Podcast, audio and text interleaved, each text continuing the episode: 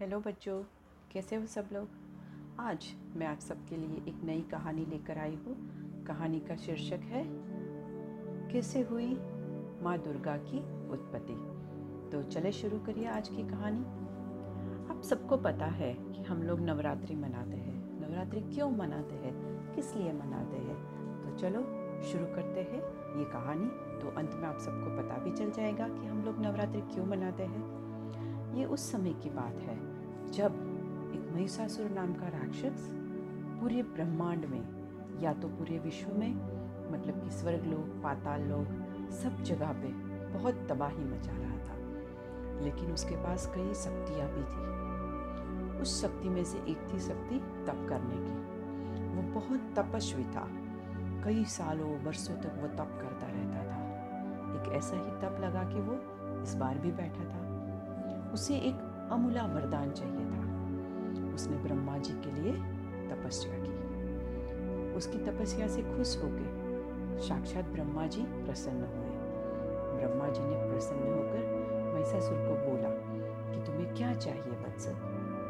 महिषासुर ने बोला कि वैसे मेरे पास तो सब कुछ है, इतनी शक्तियाँ हैं कि मैं जो चाहूँ वो कर सकता हूँ। लेकिन मुझे आप मृत्यु ना आने का वरदान दें। ब्रह्मा जी तो बहुत होशियार थे। वो समझ गए कि महिषासुर का इस वरदान के पीछे क्या आशय हो सकता है। थोड़ा सोचने के बाद ब्रह्मा जी ने बताया कि ऐसा तो मृत्यु तो हर एक मनुष्य के उसमें निश्चित लिखा गया है। सो मैं तुम्हें मृत्यु ना होने का वरदान तो नहीं दे सकता। लेकिन हाँ तुम मृत्यु जैसे चाहो, वैसे ला सकते हो, ऐसा वरदान मैं दे सकता हूँ। तब महिषासुर ने सोच के बताया कि तो फिर आप ब्रह्मा जी ऐसा कीजिए कि मुझे मृत्यु एक स्त्री के हाथ से चाहिए। महिषासुर को पता था कि कोई देव उसे मार नहीं सकता, क्योंकि उसके पास अमोल शक्तियाँ थी। तो उसने ऐसा मांग के उसे ऐसा लगा कि कोई पुरुष तो मुझे नहीं मार सकता। तो पुरुष नहीं मार सकता तो क्या स्त्री मार सकती है?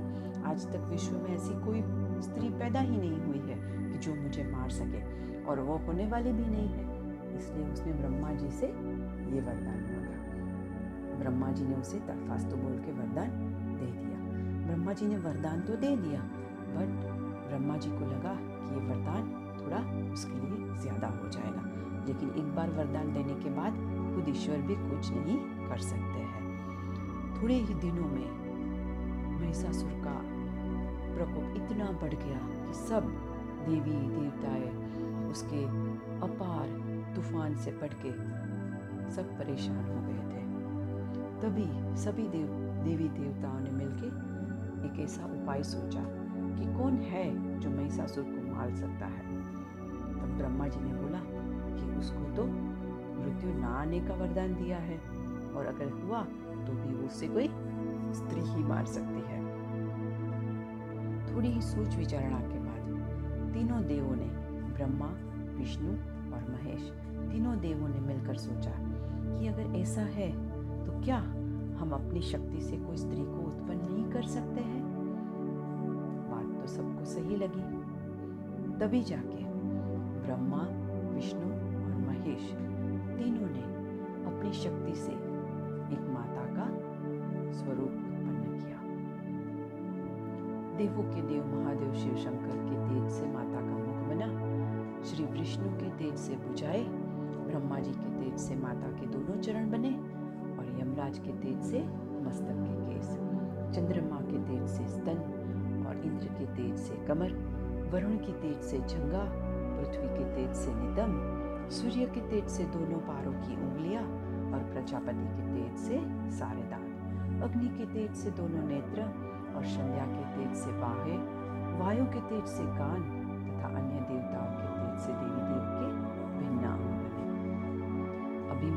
का जन्म तो हो गया, लेकिन माँ दुर्गा को ये महिषासुर को मारने के लिए आदि शक्ति भी चाहिए थी।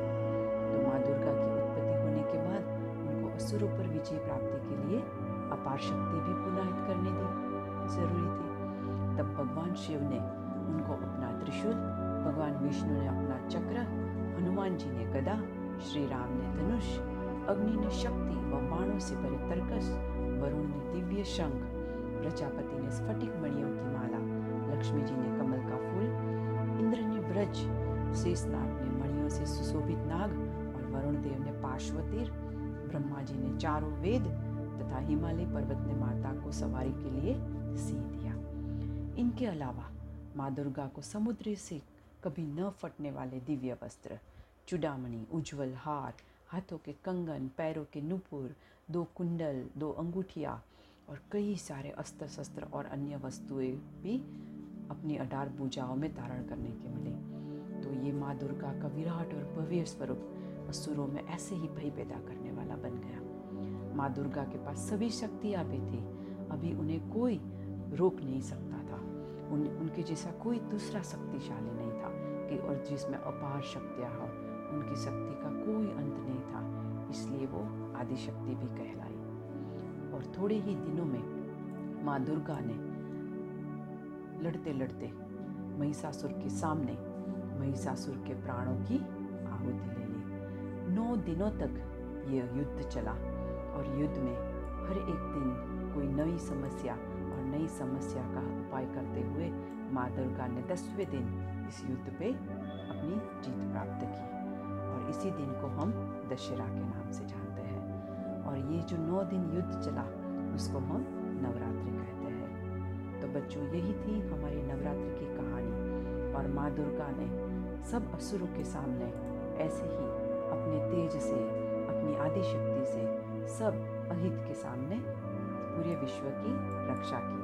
और जब माँ दुर्गा ने महिषासुर को खत्म कर दिया, तब सब देवी देवताओं ने उसके ऊपर पुष्पों की तो बच्चों, यही थी हमारी माँ दुर्गा की कहानी।